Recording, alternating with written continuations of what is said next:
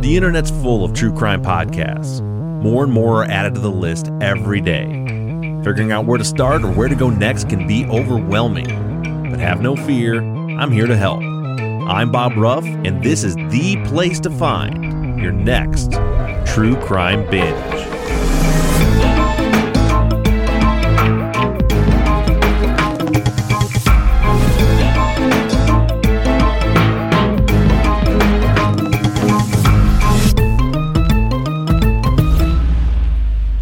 I'm joined today by Connie Walker. She is an award-winning investigative journalist. She was the host of the podcast Missing and Murdered, and she is also the host of a newer podcast called Stolen. Connie, thank you so much for joining me. Thank you so much for having me. So where are you at? Are you in? I know you're Canadian. Are you in Canada? Yeah, I'm in Toronto. It's rainy here today. It's been rainy. Yeah, They predicted rain for us for like 2 weeks straight, and so I didn't turn my sprinkler system on, and then my lawn completely died, and then I turned my sprinkler system on, and now it's raining. It's been raining for 3 days ever since. That's the way it goes. Yep. So before we get into your podcast, tell me a little bit about yourself. So you don't work anymore, but you used to work for the CBC? Yeah, I worked at the CBC for almost 20 years, or for about 20 years. Yeah, I was there for a long time. I got that job right out of, I was an intern, and then I basically just never left until I did leave in 2019 to join Gimlet. Gotcha. So one of my all-time favorite podcasts is a CBC podcast, Someone Knows Something with David Ridgen. David, yes. Yeah, you do. I take it you know David? Yes, I know David. David and I worked together like years before we did podcasts on a TV show called CBC News Sunday, and it was like a news and current affairs style show. And David was a VJ, a video journalist, and I was a reporter producer. And we only kind of did one story together, but I've known David for a really long time. He's great. Oh yeah. I love him. I've always loved his show. Then I got to meet him once at CrimeCon, and then I interviewed him for True Crime Binge. Gosh, it's been a year and a half ago now, but yeah, he's one of my heroes in the true crime podcasting space. He's just an amazing guy. For sure. So what else did you do for CBC? I did everything for CBC. Honestly, like I worked there for so long. I got to do so many different kinds of things. I started out as an intern. My next job right after my internship was hosting a national youth television show. And then after I did that, I kind of realized that I needed to learn how to be a journalist. So I went back and I was an associate producer, and then a reporter, and then a producer. And I worked in news, current affairs, investigative, documentary. I hosted a lifestyle show for about 6 months at CBC One. So I did everything. You've done under the sun. Literally done it all for them.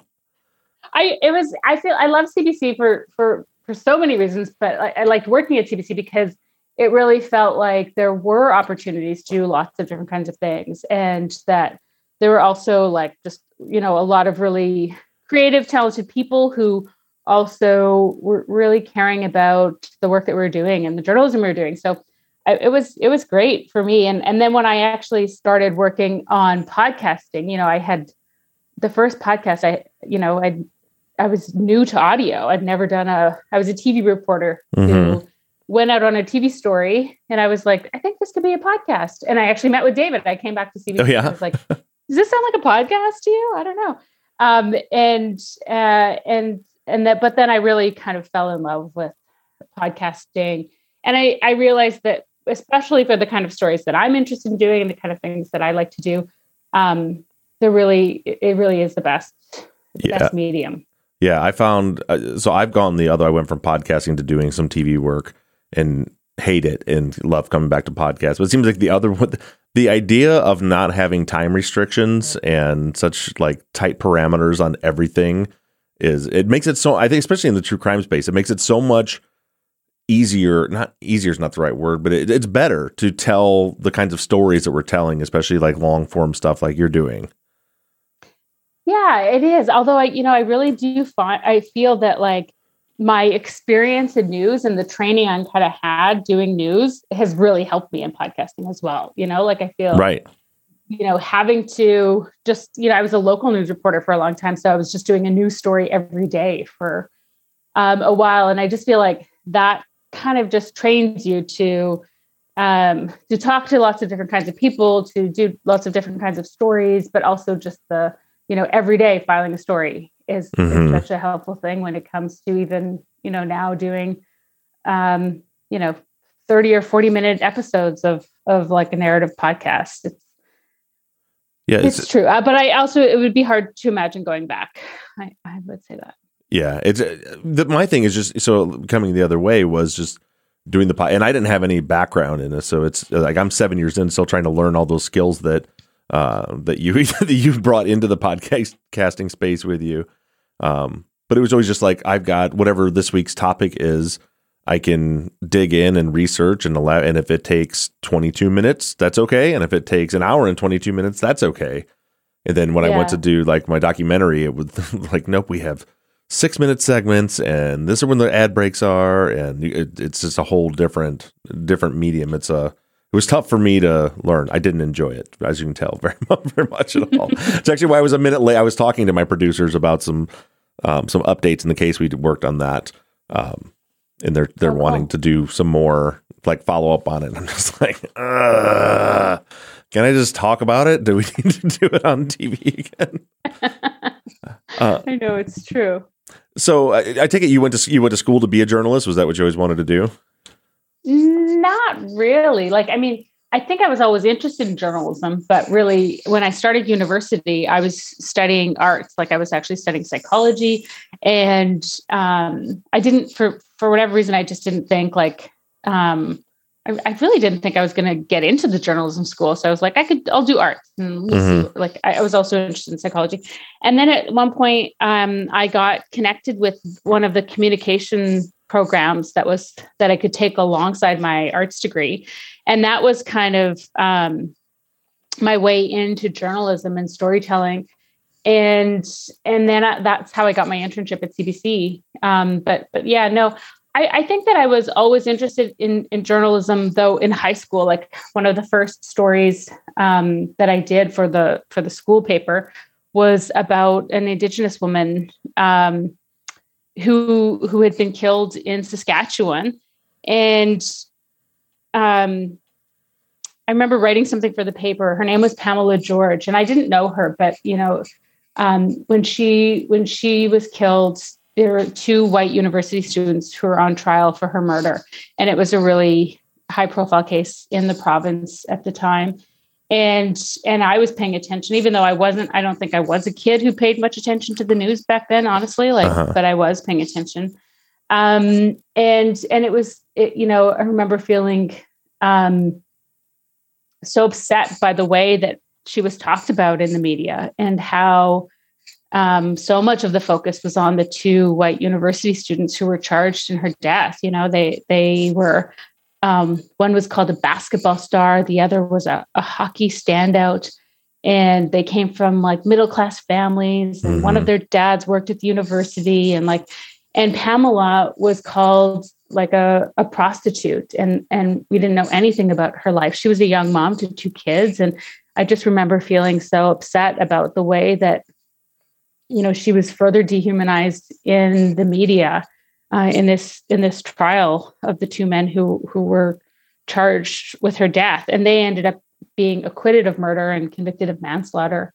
And I think that I was a young Indigenous woman growing up in Saskatchewan, you know, I feel like that was such a chilling case to see like what happened to, or what didn't happen to them. You mm-hmm. know, they it's a really kind of terrible case in so many ways, but you know, like they admitted to picking her up and taking her outside of the city, and they admitted to beating her and leaving her there, and they were acquitted in her murder, you know? And I felt like it spoke to how, not just how that jury and judge, viewed Pamela's life, but about how broader society, the media coverage, how broader society viewed all of our lives as Indigenous women. And that was the first time I wrote something for the school paper and thought about becoming a journalist. But I also really felt like it wasn't a space for me. I remember thinking like, are there any Native journalists like who are covering this trial or working at any mm-hmm. of the papers? And there were few and far between for sure back then. that's cool that you got your start there, because that's been a big focus of your work since then now. And you mentioned a couple times that you're an Indigenous woman yourself. You're part of the Cree Nation. Is that right? Yeah, I'm Cree. Okay. Yeah. And so you've made a big through, because the Missing and Murdered podcast focused on missing and murdered Indigenous women, and Stolen, your first season of Stolen did the same. So it's great that you've continued on that work. It took a long time though. Like that was, so that the thing I wrote in high school, like I graduated in 97. So that would have been like the mid, I think it was grade 11, maybe 96. Uh-huh. And then, you know, it was like around 15 years at CBC before I was able to do that kind of coverage. And I think that for just the reality was for a long time, there was just very, I think it's still true now, you know, like there's an attitude, I think, in newsrooms and in journalism that these stories are not as important, or that people don't care about them, or that they don't deserve our attention. Like the first MMIW story I pitched was back in 2006. And I remember it because I was working on that show with David Ridgen and I heard about a girl who I knew from back home who had gone missing, and it was before social media. It was before Facebook or Twitter, and her family had sent out an email chain asking people to forward it. You remember that? Like, oh yeah. In the 2000s, you're like, please forward this email, chain. And it was because they were trying to get attention because Amber had disappeared. And so I was working in this national newsroom in downtown Toronto, and she went missing near where I grew up in small town Saskatchewan. And her case barely got any local coverage. And I remember that same summer, another woman went missing in Toronto, and her name was Alicia Ross. And she was there were so many similarities I felt between Amber's disappearance and Alicia's disappearance, because they were both these young women who kind of just seemed to disappear without a trace, and their families were so desperate for information. But Alicia, who went missing just north of Toronto in Markham, her case was covered on the national newscast, and like her paper was on the front of the national newspapers here in Canada. And she was blonde and white, and Amber was a young Indigenous woman in Saskatchewan. And I remember going in and wanting to do a story about the media coverage of these two different cases and kind of examining why they were so different. And the executive producer at the time just had no interest. You know, I went into pitch, and she held up her hand to me, and she was like, this isn't another poor Indian story, is it? You know, and that was the attitude, I think, for a really long time, unfortunately. And I think it's still something that we're struggling with. For sure. And it seems to me that there's more of a light being shined on missing and murdered Indigenous women literally in the last 6 months to a year. Do you think so? The Gabby Petito case which is obviously another, you know, blonde hair, white girl who went missing. Do you think that case actually helped bring more attention? Because at first there was like outrage that, because not that her case didn't deserve attention, but we've talked about it with several guests on this show that it was like, okay, why is this one white girl getting all this national attention when there's all these from the same area, missing and murdered Indigenous women that nobody's talking about? So if first came outrage, but it seems to me that because of that outrage, it seems to have brought some attention. And at least from where I'm at, I'm hearing more and more about these cases and people working on them now. Would you agree with that? Or do you think? I mean, I think so. I mean, I remember, I think, like, I remember, when Gabby first went missing, and I remember just feeling so terrible because, again, there were so many similarities I felt between her and Jermaine Charlo. Like the first season of Stolen is about the disappearance of a young Indigenous woman named Jermaine Charlo, and she was a mother of two, and she went missing from downtown Missoula. And our first season is like a deep dive into her unsolved case and really trying to help people get to know Jermaine through her family that remembers her and misses her and loves her and is desperate to find her still. but also helping to kind of shine a light on these broader systemic issues that make Indigenous women more likely to be victims of violence. And Jermaine, like when Gabby went missing, I remember, like, you know, I think that a big part of Gabby's disappearance and the reason that it got so much attention was because of how active she was on social media and mm-hmm. how like present she was on that. And Jermaine was the same way. Jermaine was on TikTok. She made these videos. That was actually one of the reasons that her family was concerned about her right away, was because like, oh, she hasn't posted anything and we can't get a hold of her. Like, this is so unlike Jermaine. And I remember thinking about like how that social media attention then kind of turned into this like online support around Gabby's disappearance, which then translated into media attention, mm-hmm. which then translated into police investigation. Like this, you know, the attention around her case, like there was coordination across state lines from multiple police forces who were looking for Gabby and working on this investigation. And it happened like so fast. It was like within days and within, you know, of her disappearance, there was this like coordinated support. And with Jermaine, like she went missing and her family was immediately worried because she was absent on social media. And they were also dealing with different police jurisdictions because like so many tribal communities, they have this kind of patchwork of law enforcement that has jurisdiction over their territories. So she was from the, you know, the reserve, and there were like 5 counties that are, you know, around that police are sometimes called depending on where you are in the reserve, and there's tribal police, and she went missing in Missoula. So they were dealing with the Missoula City Police and they couldn't coordinate with each other. Like her family mm-hmm. had to go try to get, like it was a struggle to even get her reported as missing.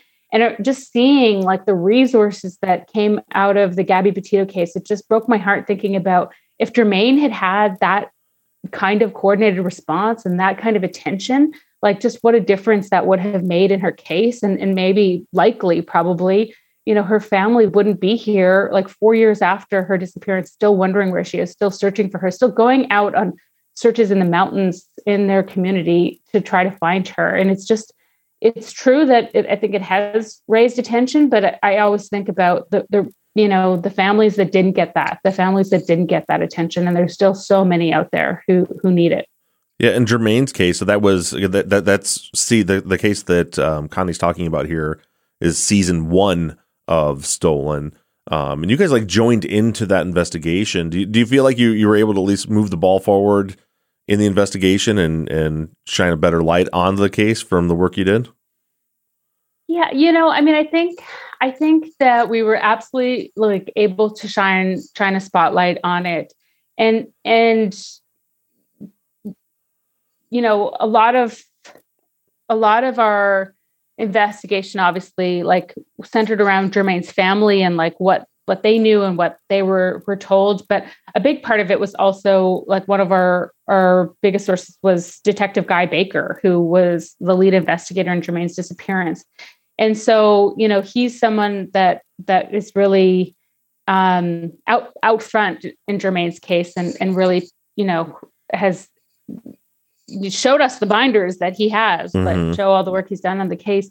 But I think what our investigation did was also kind of point out some of those failures of the investigation and some of the challenges that the police forces faced as a result of her disappearance. And I mean, I think that, you know, I think for her family, I know that it was important that to tell Jermaine's story, that they have been like pushing that for a long time on their own, trying to get attention, trying to get pressure. But I still think that at the end of the day, they just want to find Jermaine and bring her home. And it's just so frustrating that she's still missing and that they haven't been able to do that. Are you still in contact with the family after the series aired? Yeah, of course. Yeah. It's something that just, you know, I'm still in contact with Cleo's family too, and Alberta Williams' family. The first season of Missing and Murdered was about Alberta Williams' family, and I just talked to her sister Claudia a few weeks ago. And like, you know, I think that when you do these kind of in-depth investigations, you get to know people really well, right? And you mm-hmm. spend a lot of time with them, but also like what was so interesting to me, especially about Jermaine's case, was that, you know, I remember going and talking to her grandmother, her yaya Vicky, and then talking to her aunts, Belinda and Danny, and realizing we're in such a unique position as journalists to go in, because it's our job to ask these questions and to sit down and ask as many questions as we can. We did multiple interviews that were hours long. And then in those interviews, you're like, oh, wow, you know, I'm talking about things that I don't know that they have talked about really, even with each other yet. Because they're dealing with also so many, they're dealing with their daily lives, they're dealing with their families, but also they're approaching things from a grieving family point of view. And so they're not necessarily, having the same conversations. And so it's a really unique position to be in, I think, as a journalist who comes in and then is so involved with families. Yeah, absolutely. Jermaine's family, I'm thinking about them, especially this month. It's you know, they're coming up on another anniversary of Jermaine's disappearance. And I know that's always a really difficult time. Right. Well, let's move on to talk about our case today, which is the case, the subject of season 2 of Stolen, which just started as of now. I think there's 5 episodes out for season 2. Today, episode 5 is out. Yeah. And maybe I shouldn't give the timestamp, but yeah. Yeah. So maybe when you're listening to this, maybe 6 and 7 are out too. It depends when this airs. Do you know how many episodes are going to be in this season? At least 8. At least 8. Okay. So, so you'll have something to binge on, listeners, when you listen to this, when this airs. But you have a very personal connection with season 2 of Stolen, and it's. I started listening to it, and it's really interesting. It's not what I was expecting at all.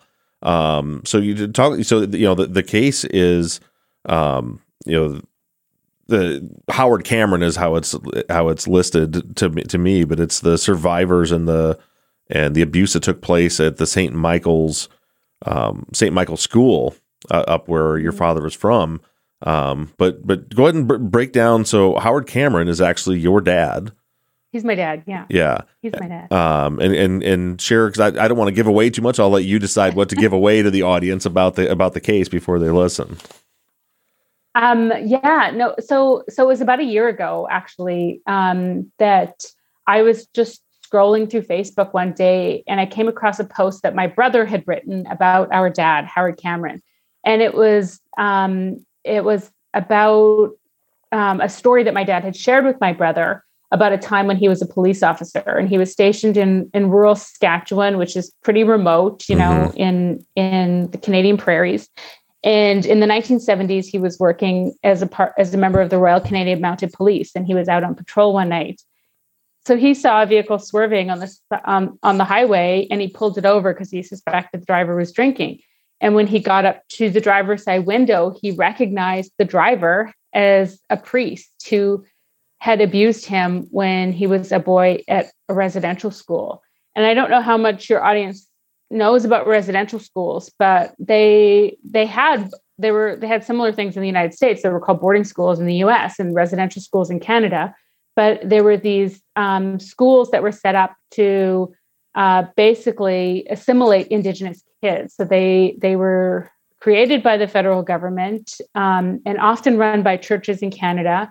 They started, some of the first residential schools opened up in the late 1800s, and they were open for about 100 years in Canada. And Indigenous children went to these schools, and the goal was to assimilate them. You know, my dad went to the school when he was 6 years old, starting in 1961. He spoke Cree, you know, he didn't speak any English. He went to this school, and kids were, you know, they lived at these schools for the entire school year. Some of them were allowed to go home at Christmas or some in summer vacations. Sometimes kids didn't. But there was a lot of terrible abuse that happened at these schools. They were called schools, but really the goal was kind of forced assimilation. And so when I read this story about a year ago that my dad had beat up this priest, because that's what happened. He recognized this priest on the side of the road, and then he beat him up on the side of the road. And And then he went on to tell my brother this story. And when my brother shared the story on Facebook, it was kind of the first time that I realized like what my dad's experience had been mm-hmm. at that school. I didn't know about that before.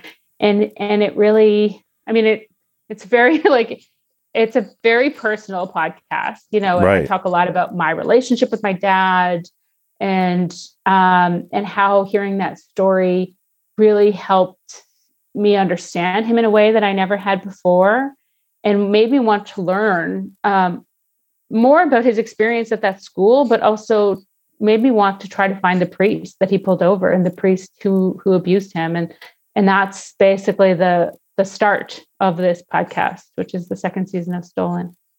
Yeah. And then now I know you've speak with over 30 survivors of the abuse at St. Michael's throughout the course of the podcast.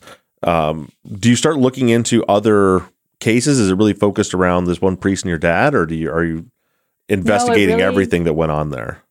Yeah, it really like this is such I feel like it's such a unique like case for us to take on. Obviously not just because it's personal and it's about my dad, but it starts out being like really focused on my dad and his experience at this school and trying to find the priest who abused him.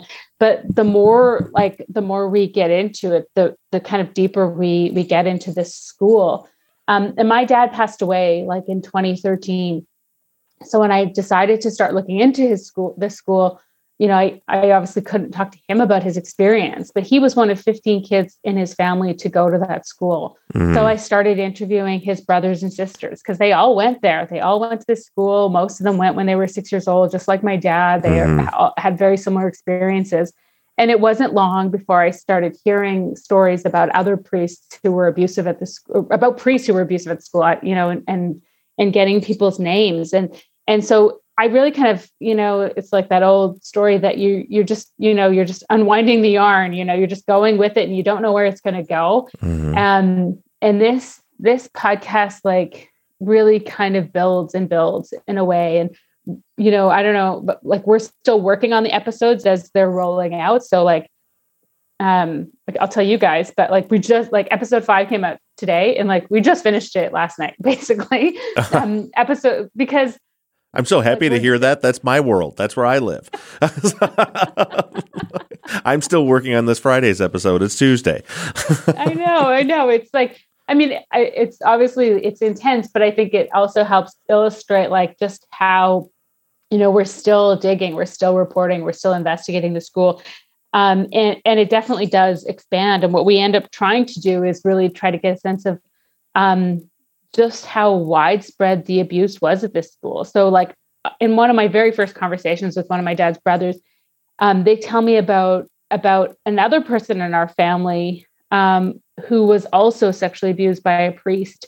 And they tell me the name of this priest that my uncle Ivan accused of sexual abuse. And then we start investigating this priest and we find out he's still alive. And we start talking to other survivors and hearing more allegations against him. And then we like, I don't know how far you've gotten, Bob, but I don't want to give you any spoilers, but it basically like it becomes, you know, a much bigger investigation. And we end up wanting to try to find out just how widespread the abuse was at school, how many people were abusing children there. And what we uncover is really kind of, I mean, it's disturbing and staggering. And I don't even say that as a family member, like who had people in my family go to the school and experience this abuse directly, but just as a journalist, like that, you know, this is kind of, it's kind of shocking to say, I think that in 2022, like that this is the first time there's been this kind of investigation into St. Michael's and into a residential school like this in Canada. But this is where we're at. Like it's so, there's also this urgency. It's so important to hear these stories mm-hmm. now because survivors are, you know, they're getting old and this truth is going to be lost if we don't ask the questions and tell these stories now. Yeah. I'm loving it so far. It has that real time feel that you're kind of going through the process with you as you're digging through it. And I do think it's super important for these stories to come out because, you know, there are people being abused children being abused right now as we speak that are going through the same thing. And I think the more and more we can normalize coming forward and telling their stories, the better chance we have of putting an end to that. Have you gotten any kind of pushback from the church or anything? Yeah, we've been in touch with, so the school that my dad went to was run by this Catholic order of priests called the Oblates of Mary Immaculate. And they're obviously like an order of male priests that originated in France, and they ran 48 residential schools in Canada. And so we have been in touch with them to tell them about our investigation and to ask them questions and to, to try to get information, because they ran this school for about 80 years. And so it was like generations of children, obviously, who went to the school. My dad was the third generation in his family to go. And they ran this, these priests ran the school the entire time. And because they were, essentially hired by the federal government to run this school, to open the school and to run this school, they had to report back to the federal government. So they kept a lot of records from the school, like attendance records. I went back and I found my dad's admission form. Both of his parents were at the school. I found their attendance reports, their parents, so my great grandparents, my great grandfather was one of the actually first students of the school, in the early 1900s. And so, yeah, we've been talking to the Oblates. I think that the first email with them, the provincial superiors, so the head of the Oblates in Canada, thanked me for my investigation and apologized, to families who experienced abuse at residential schools and kind of reiterated their commitment to reconciliation, which is a really, it's a different tone than we're reading about. Sure. Because when survivors first started coming forward and telling stories about the abuse they experienced in residential schools, this is happening in the 90s. It really kind of started happening in the 90s, and they started suing the federal government and the churches, including the Oblates, for the abuse they experienced in the schools. And back then, we found some of those original lawsuits that survivors were filing. And, back then the Oblates were saying they deny any allegations of abuse. They deny being responsible for the care of children in these schools. They deny, employing this one priest in particular that we were asking about, and they deny having any authority over him. And they said that even if the abuse was found to have occurred, even if it's proven to be true, which these lawsuits, a lot of them actually never even went forward, that it was actually the responsibility of the Canadian government, not the Oblates, who ran the school.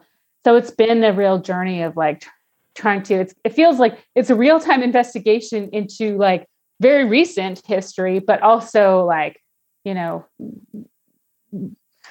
kind of really it's helped me realize how much of what we know or what we think we know about things about our history are really written by the people who have the power at the time. And I feel so much of my work, not just in this season of Stolen, has been about trying to correct the record and trying to give Indigenous people the agency and voice and space to kind of correct the record and to share our version of this shared history, which has been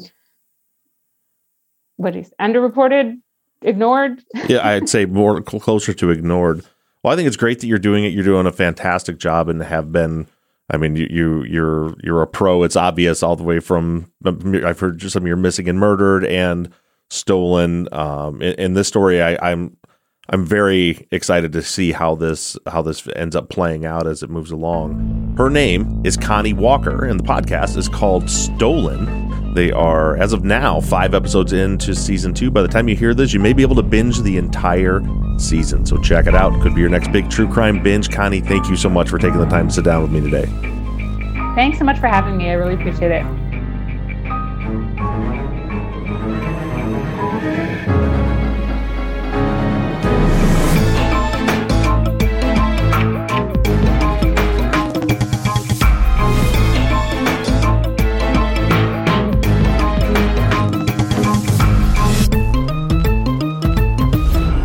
True Crime Binge is an NBI Studios production and is distributed by Audio Boom. Produced and edited by Mike Bussing. Music and artwork by Shane Yoder of PutThemInASong.com. Our website, TrueCrimeBinge.com, was created by Katie Ross of CreatedInTandem.com. If you're a listener and would like to recommend a future guest or a podcaster that would like to request an interview, you can do so right on our website. And again, that web address is TrueCrimeBinge.com. If you're enjoying the show, please do me a huge favor and take a minute to rate and review us on iTunes or whatever platform you're using to listen. And make sure you give us a follow on social media.